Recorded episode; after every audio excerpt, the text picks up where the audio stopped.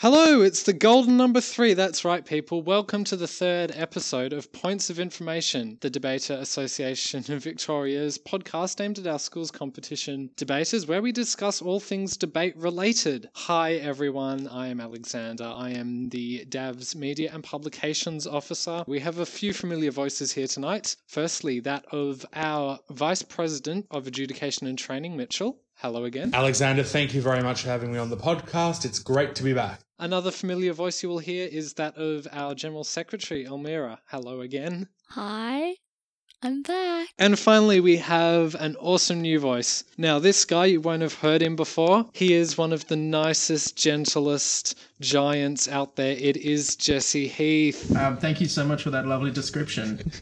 uh, it's a pleasure to be here, Alex. Thanks for having me on.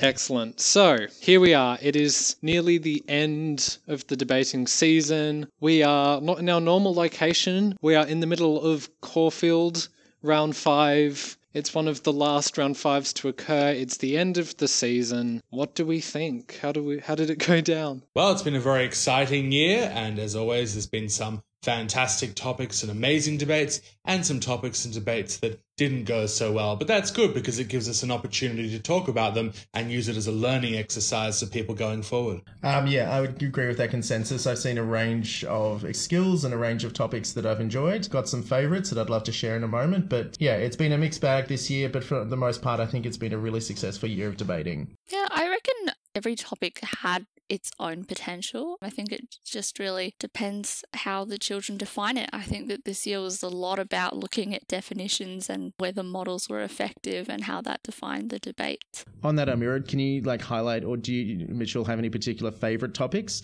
from the year? Any that stood out? Well, I mentioned in the first podcast that I liked the sweatshop topic, which goes back a fair way into A grade. But beyond that, a few of the secret topics that most people listening probably wouldn't have been exposed to have really jumped out at me. There was one recently that children do not understand the world, which surprised a lot of people, but that made for a very interesting debate that I saw uh, between two very, very good teams, and I think both will go through to finals. Um, so that's one that stands out to me. The Jurassic Park one that a few rounds also got, that resulted in some very interesting and fun debates. I had one the other night where again both sides went really hard at it and did a great job. So from my point of view, it's been the secret topics that have sometimes been a little bit unexpected, but have resulted in some outstanding debates. I feel like the secret topics are fundamentally different in that the way they are debated, there is obviously no hard evidence beyond what is something that is so obviously easy to remember. You know, E equals MC squared. Well, of course, everyone remembers that, which I think sometimes makes some of the secret topics uh, Well, I very always- interesting. I always say it's back to basics when we do secret topics. It's not about who can print off stuff from Google and Wikipedia and recite it back at us. And yes, we know that you do that. It's about going back to basics. What actually makes a really good argument? How do you build rebuttal? There was a simple topic that I think was given in A grade a couple of rounds ago that we should ban violent video games. It's a topic we've used at primary school level and back to it. JSP. We brought it out at A grade and it was really good because as I said to the teams, it's a simple topic. We know what we're talking about. It's not a complicated industrial relations matter. And what that means is that you can show me how you actually build a good argument. What are the logical steps that you have to follow? So that's really good. That's what I like to see. Back to basics, get the basics right. One of my favorite topics that I saw this year was a bit of a curveball. I'd never seen a topic like this, but it was a topic that we should ban gift giving, which was given to some A graders at Ivanhoe. And I had the pleasure of seeing two teams that were this was probably going to be the last debate that they were going to give in year 12 and they were both really really good. And they both gave a really beautiful debate full of great phrases motive appeals and really well crafted sentences as mitchell said it's not necessarily always about going back to basics but i think but also knowing what you do well. And i think some of these speakers knew that they could really target the heartstrings and really play on people's emotions and really engage the audience through man- their manner. And that was really powerful to see. And yeah it was a really it was probably one of the best debates i've seen in the last two or three years. Yeah, unfortunately, I saw the same topic, and uh, in one of the particular debates, I saw one of the teams chose to do a definitional challenge on gifts. So that's not the best outcome because if you have a definitional challenge that's unnecessary, it means we're having a debate about the definition rather than a debate about the topic that was said. So that's why we say if the affirmative side defines the topic reasonably, please don't challenge it. The goal of debating is actually to disagree, not to try and shut the other side out of the debate or to try and set up a definition that's so complicated that you automatically win the debate. I feel like that's a really nice segue into talking about some of our least favourite topics from this year, or topics that, let's say, had potential, but that potential was not fulfilled. Uh, do we have any examples that we can think of? Oh, yeah. So I recently got a secret topic at round five, and it was that humanity in essence is good. And so I feel like the affirmative team sort of just threw a very curvy ball. They they defined it with the Oxford Dictionary, and so the word humanity didn't become the average reasonable person's definition of oh just collectively people on earth. It, it became the quality of being humane and sort of changed the direction of the debate completely because the negative team was quite confused. Yes, look, I will definitely say anytime I hear the words according to the Oxford or according to the Cambridge Dictionary in a definition, internally I am dying a little because they always end up being some of the least effective definitions. It's not a case of saying what are the parameters of the debate, it's always a case of just being, oh, we know what this word means, which isn't the point of a definition. And it e- inevitably ends up being two teams arguing about things that really should have been set in the definition. And it's always annoying when you see, you know, a good topic or two good teams getting hung up by this issue that should be fixed by the third speaker. I think that's a problem that I've seen recently as well with the rise of empirical debates. I think we saw a lot more empirical topics this year. Um, topics that didn't require necessarily a definition or didn't require that level of detail or a model, and students really struggled, especially in the later rounds, to try and address some of the bigger issues and questions, and then really respond to the opposing teams as well in terms of their um, arguments and their ideas. Yes, really good point, and uh, that leads into the C grade round five topic that too many people go to university. So, in a number of instances, people were trying to bring in models and say, under our model, we're going to funnel more people into TAFE or whatever. The debate's not about that. Whenever you get a debate topic, always think about what is the central question of this debate. And the central question is simply, do too many people go to university or not? It really is that simple. So when you add in a model, it's a waste of time and takes time away from you answering that question.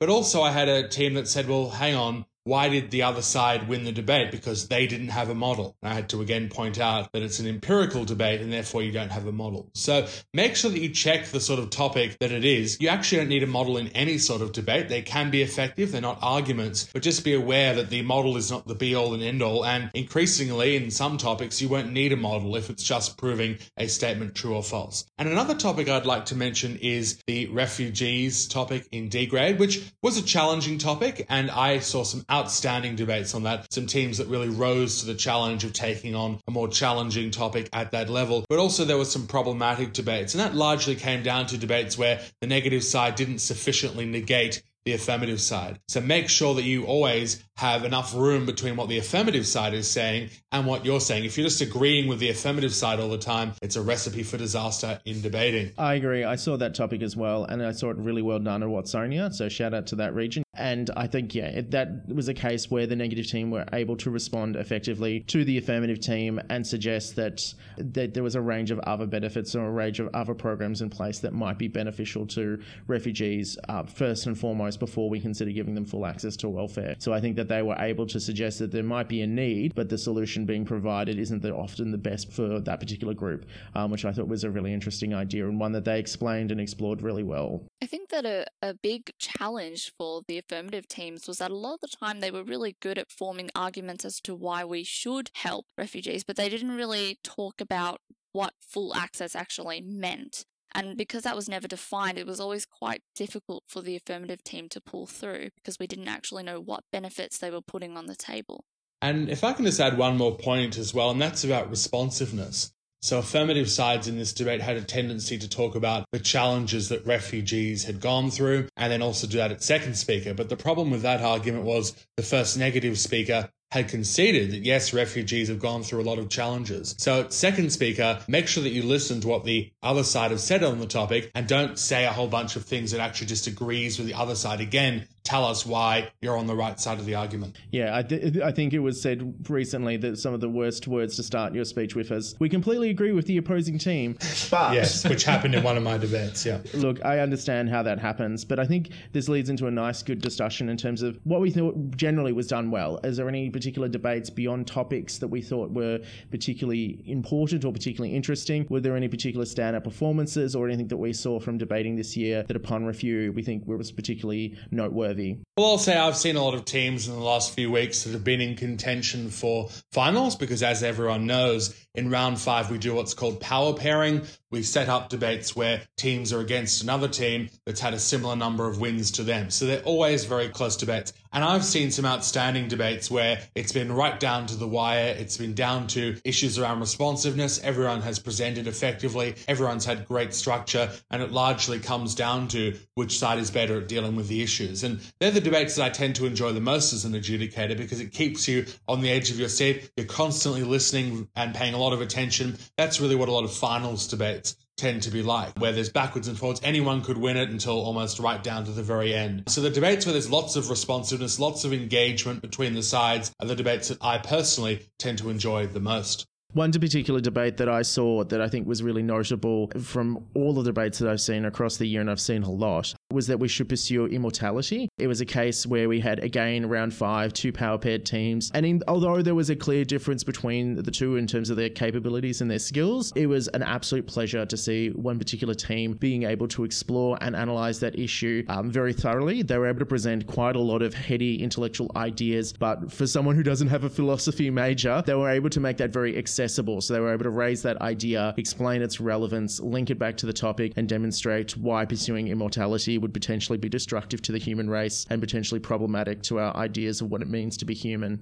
I think you touched on something there that I certainly found. It was the welfare system debate that refugees should have full access to the Australian welfare system. But there was one of the D grade teams did it really well, and it was that whole making it accessible thing. There's a lot of really complicated ideas in some of the topics, and I've seen that topic, of course, a lot of times. And some teams, they really didn't know what the welfare system was or how it worked in its existing form, and they were arguing, trying to change it. And it really showed that they they didn't know what they were talking about. And there was a team that came forward and were very clear about what it did, existing, what it was already doing, and how they were going to change it. And they were very clear about that. And it was easily one of the best debates I saw in round four because they went through the motions of being able to explain this complicated concept. One acronym that debaters should remember ARP average reasonable person ARP. And that's what you need to be pitching your debate to. So adjudicators have a rule that they have to follow, which is called the discard specialist knowledge rule, which means if they happen to be a nuclear physicist and the debate is on nuclear power,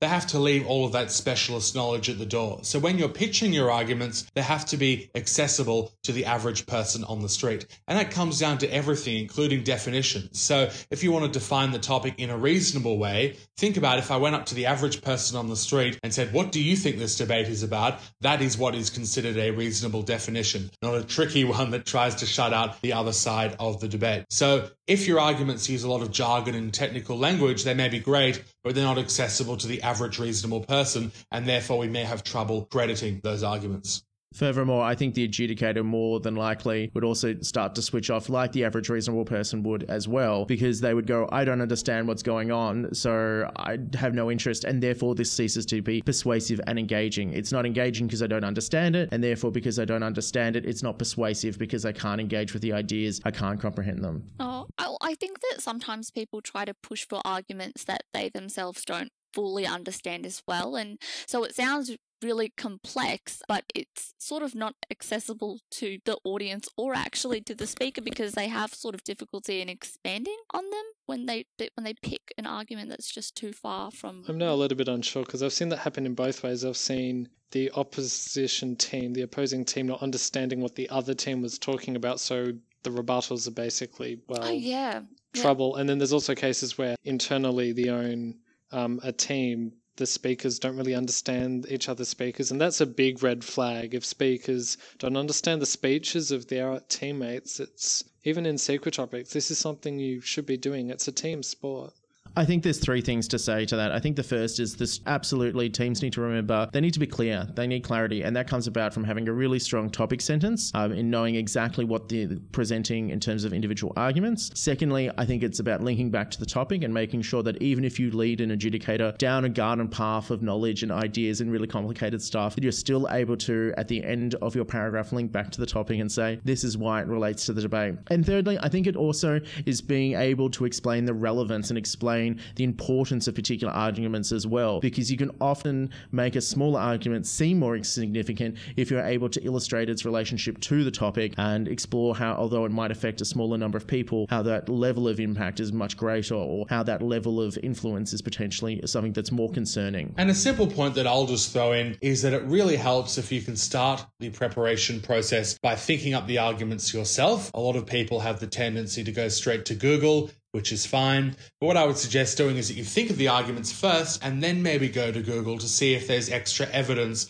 or any holes or gaps that you might have missed. Because when you start out by writing your own arguments, even subconsciously, when you present those ideas, you automatically sound more convincing and more persuasive because it's come from you, not some professor in Hawaii and what they think on the topic. So always start by writing your speech, write it in your own words, use your own vocabulary, don't throw in big words, and that'll instantly add to the clarity, even on a subconscious level. Shout out to those professors in Hawaii that are listening in, though. Can I ask a brief question to the room though, on the topic of people just searching for a you know argument and then running with that instead of doing it themselves? How many people, as the average reasonable person of adjudicators in this room, trust debate.org as a source? Never looked at it. Can't give you any information about it. Well, have you been on debate.org? Um, is that the one that's kind of? I, I, I was more saying it just because it seems to be that whenever you type in anything plus the word debating, that's where Google will invariably send you. And it's, it's more websites. it's more a bit of a cliche. It's just it's the overused thing, and you know you hear in a debate it's like according to debate.org, and it's like oh okay here we Maybe go. Maybe we should just start a website that's debate.com.au and it just says go and research this yourself.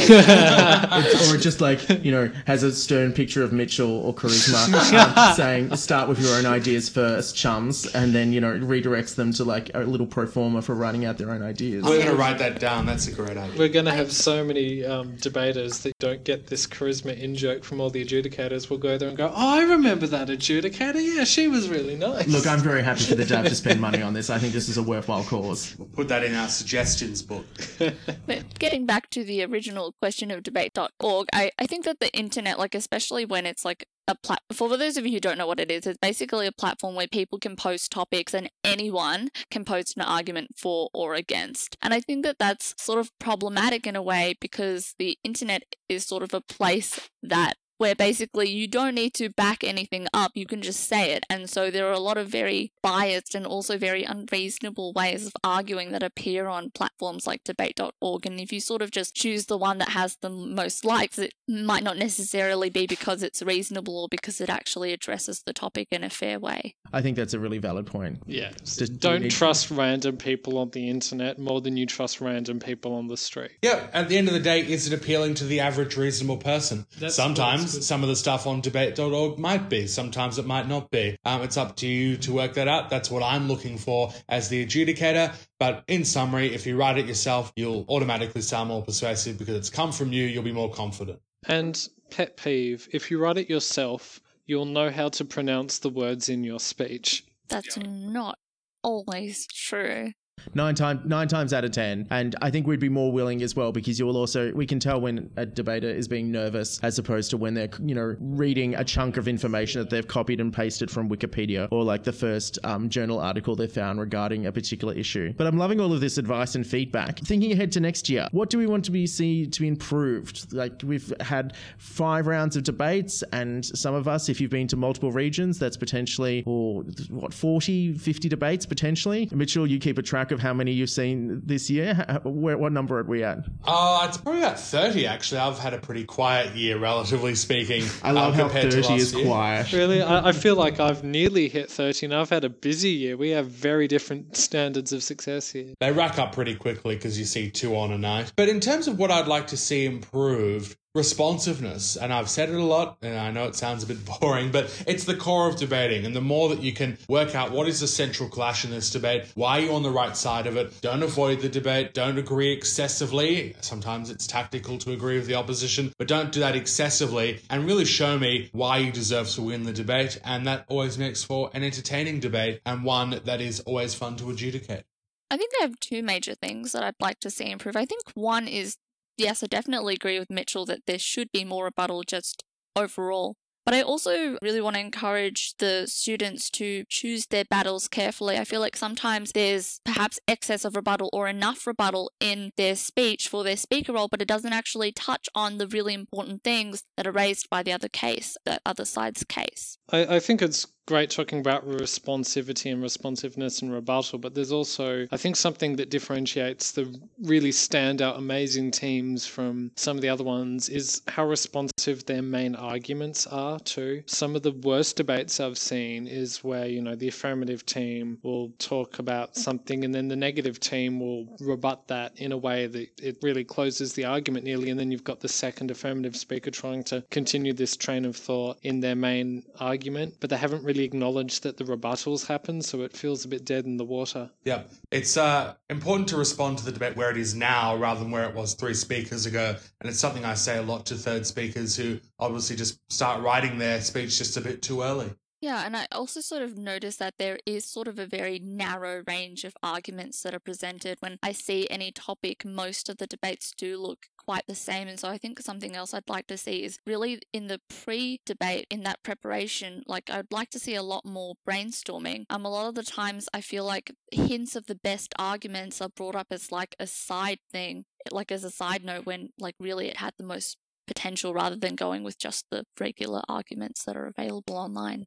Yeah, I think it's always really good to, to think of a diverse range of stakeholders and try to present the ones that are most impacted by that. I've got two things that I'd like to see improve next year. I think I touched on empirical topics before. I'd like teams to be able to respond to those better. Maybe that's something that DAV can provide in terms of training or provide in terms of more information. But I think educating debaters on what they have to do in an empirical debate and reminding them that they don't have to necessarily define a topic or they don't necessarily have to give a model, that it's really more a clash of ideas and should we do certain things, that's really important. The second thing that I want to talk about, and I know this is a small gripe, but I'm an old adjudicator, and that is timing. I want people to stop before the continuous knocking. I think we're still heading down this dangerous track record of debaters thinking that they've gone into the continuous knocking to continue persuading, engaging the audience. I stopped writing 30 seconds ago. Be quiet, sit down. Thank you so much. I appreciated what you presented, but again, I, th- I think it also ties into your point, Amir, in terms of picking and choosing your battles and picking and choosing your responsiveness with your rebuttal, because if you can do that effectively, you won't go over time, or if you do go over time, you can wrap up fairly quickly. Go, going back to that idea of picking your arguments, I think, and especially with D grade, that's something I'm always saying with rebuttals is sometimes, although we love our little arguments and their little, you know, ideas that we have, and we're so happy we nurture them like children, we, we, you know, sometimes we get attached, oh, this is a great rebuttal. However, you have debaters that are thinking these are all great rebuttals and they try and present five of them and then they really condense their arguments because they know they're going to be over time, so they rush their arguments. They're losing manner points because it's too fast spoken. They're losing all the other points because they're omitting details. They're not really explaining themselves. Sometimes you just can't cover everything, and what I like to say is I know you've got all these great rebuttals, but you really just need to list them most persuasive to least persuasive. You've only got enough time for what you have, two or three, and the rest you just have to make the unfortunate decision, tear them off the bottom of the cue card hand it to your third speaker. It's two sentences that debaters need to learn. Ladies and gentlemen, and that is why we need to insert topic here. Thank you so much for your time. Sit down. Yeah, I, I think with rebuttal, a lot of the time, third speakers would sort of come up to me at the end of the day debate and be like, you know, why wasn't my score higher? Or, you know, we had a lot of rebuttal. Why didn't we win the debate? And a lot of the time it was just a case of first second, and third negative responded to the same argument brought by brought up by the first affirmative without necessarily having any new expansion on that rebuttal. So it was a waste of time to to repeat it at third negative. And so a lot of the time, if you're wondering why you've met the time limit, why haven't you gotten a higher score? Um, it's possibly because you left the most important argument untouched, but spent all your time repeating rebuttal that had already come before you. So, in summary, If you are returning to debating next year, here's our handy tips for what you can work on. Be responsive, keep to time, and keep the rebuttals short and sweet. Or try and make sure that you pick and choose and that you're selective and that you're making sure that they're the best points that you can raise. Quality, um, not quantity. Quality, not quantity. And also refresh your memory in terms of empirical topics. You can go to the DAV website to find resources and to get some more information about that. Or just listen to one of my adjudications after an empirical debate. Because I always explain two things benchmarks and setting a criteria and when to use them. I think we need more empirical topics. We need to give people the chance to practice. And I guess the last thing I want to mention is sort of a lot of the times I hear arguments presented and I'm like, do you actually think that? Or could you actually see a reason why someone would think that? And so I really want the students to actually really think about why the topic is important to the stakeholders that they're bringing up and actually try to see why different people have different opinions so that they can give those clear links, just provide a better platform for the audience to get engaged. I think that's a really good point to end on. But this is not the end of debating. This is not the end of debating. This is only round five. For a few select teams, they will continue on into the finals. Well, I had a team ask me at D grade, and they were a great team. Unfortunately, they just lost that last debate, and they asked if they could go through. And I said, unfortunately, only the top teams in every region on top of the ladder get to go through because already it's a very long final series. Like, for example, did you know in D grade we've had 50 teams qualify? In three playoffs, we need to get that down to 16 teams, which is octo finals, and then proceed from there. So we've got to get 50 down to 16 in just three debates. Yeah, seven weeks of finals, a lot of pressure, a lot of travel as well, something to be reminded of. So, some teams, for example, especially if they're from one of our regional uh, areas like Ballarat or Bendigo, Mount Eliza. Bendigo, my condolences. yeah, they are potentially traveling very far distances to compete in the final series. And so, you want to encourage and make sure that you're providing really positive feedback to the students because they might be very excited to continue in the finals, but also it might be, you know, a two, three hour car ride there and back again or, or more, you know, along the way. This applies to parents and teachers, not just adjudicators. Be encouraging. I think the one thing that I'd also point out with- for finals, if you've never experienced finals, is that when we reach the quarters, we actually enter into panels, which is something that I think a lot of debaters aren't aware of or are surprised to see. So from the quarterfinals onwards, we have panels of three adjudicators. No feedback is given as well. So there is only two steps that the adjudicators have to do. They just have to arrive to the decision and then they have to announce their decision. And then if the debaters want feedback, they can approach individual adjudicators. There's normally two types of, or there should only be two types or two decisions. Um, so the first is unanimous, where all three adjudicators come to the same conclusion and award the debate to the same team. Or you can have a split decision where two adjudicators nominate one team and one adjudicator splits, which is perfectly understandable because, again, the average reasonable person and the average reasonable adjudicator could be persuaded, and in a very close debate, that sometimes can happen. I think it's again just being able to justify your decision and being able to point out some clear decisions. So, yeah, looking forward to panels because they're always a lot more fun to have two other amigos in the room, you know, battling it out and listening into the opposing teams and hearing what they find to be persuasive and engaging because I think that makes you a really good adjudicator as well. Hearing how other adjudicators have understood or been persuaded, interpreted, influenced by a particular debate or particular idea or argument. And sometimes in the grand finals, we've had five, and sometimes there's even seven adjudicators all on the panel. So that also makes for an interesting discussion. I've seen finals not in our competition, but in other competitions where it's been a panel of seven adjudicators, and the result's been a 4 3 split. Ooh. And one thing I'll add as well is that each panel member is completely independent, and that really means independent. So you will get, if there's three panel members, three separate score sheets. You have to fill in your names on every single one, and then each uh, each adjudicator will independently fill out that score sheet without deliberating. So it couldn't get any more independent than that. The adjudicators don't talk to each other; they just fill out the score sheet, and therefore, when you get your scores back, they may be different from each adjudicator. Fascinating. Finals, very interesting, especially for some of the older children in the family. There's a lot going on there. For those that have younger siblings or just younger siblings generally, we are now moving into the start of the JSP competition. So as one door closes, another one opens. So for some of our younger listeners, you might be off to debate on your own if you're in year seven or eight.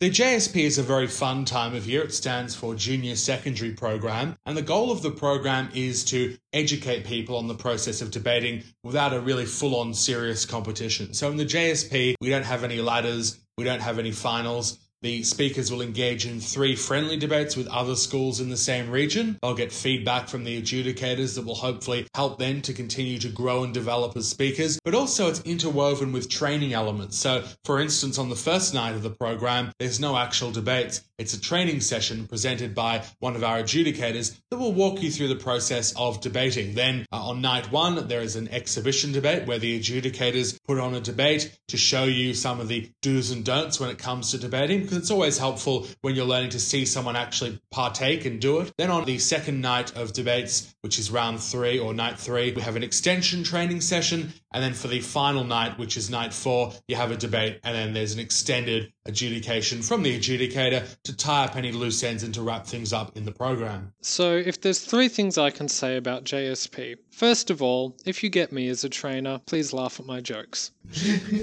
we'll try, Alex. We'll, we'll always try. The second thing is, and I don't think anyone's ever really going to tell you this, probably not at training, but the golden rule of debating is bring your own pen. And this applies to the first round of JSP. And the third thing is bring paper as well. There's a lot of note taking. We don't really have large pamphlets for you to fill out. Bring a pen, bring some paper, because there'll be a lot of interesting stuff. And if you try and commit it all to memory, you're going to be struggling. So, for if any of you are about to start in our JSP program, pen, paper, and be friendly to your trainer. Yep, you should always have a pen. It always surprises me when debaters ask me for a pen to fill out the score sheet, because then I wonder how they plan on writing rebuttal or, in fact, doing any responsiveness whatsoever. But we just always wait and see and hope for the best. Elmira, what are your thoughts on the JSP program?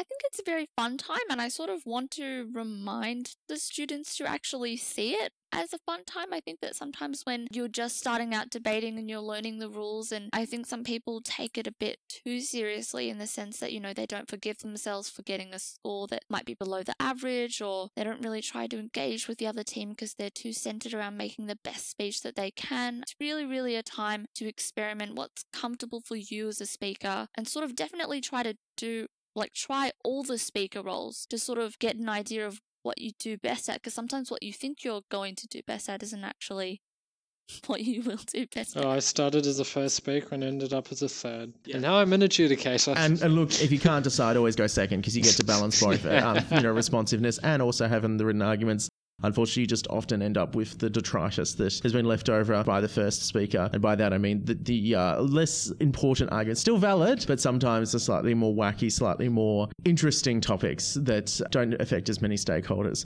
But yeah, I, I, like the idea of remembering that the JSP program is meant to be fun. It's meant to be engaging. It's teaching you. It's a training program more than necessarily a competition. So please have fun with it, enjoy it, learn from it, and then come back and do the skills competition or take the skills and attitudes and abilities that you learn in that program and apply it to other aspects of your life, whether that be an oral presentation in English or a written argument that you have to present in a humanities subject. I think that's one of the great things about the JSP program is that it's got skills that we teach debate or future debaters. They can then apply to their own particular school context or their own particular classrooms. And the process of writing and preparing an argument, or even just speaking an argument without necessarily writing it, is one that you can use in some cases every single day of your life. I argue with a lot of different people, and the skills that I learnt in debating are invaluable in that process of sometimes winning. Anything else we want to discuss in the last five minutes before we embark on adjudicating the final round for Caulfield? I just want to wish all debaters my thanks for a really interesting year. It's always been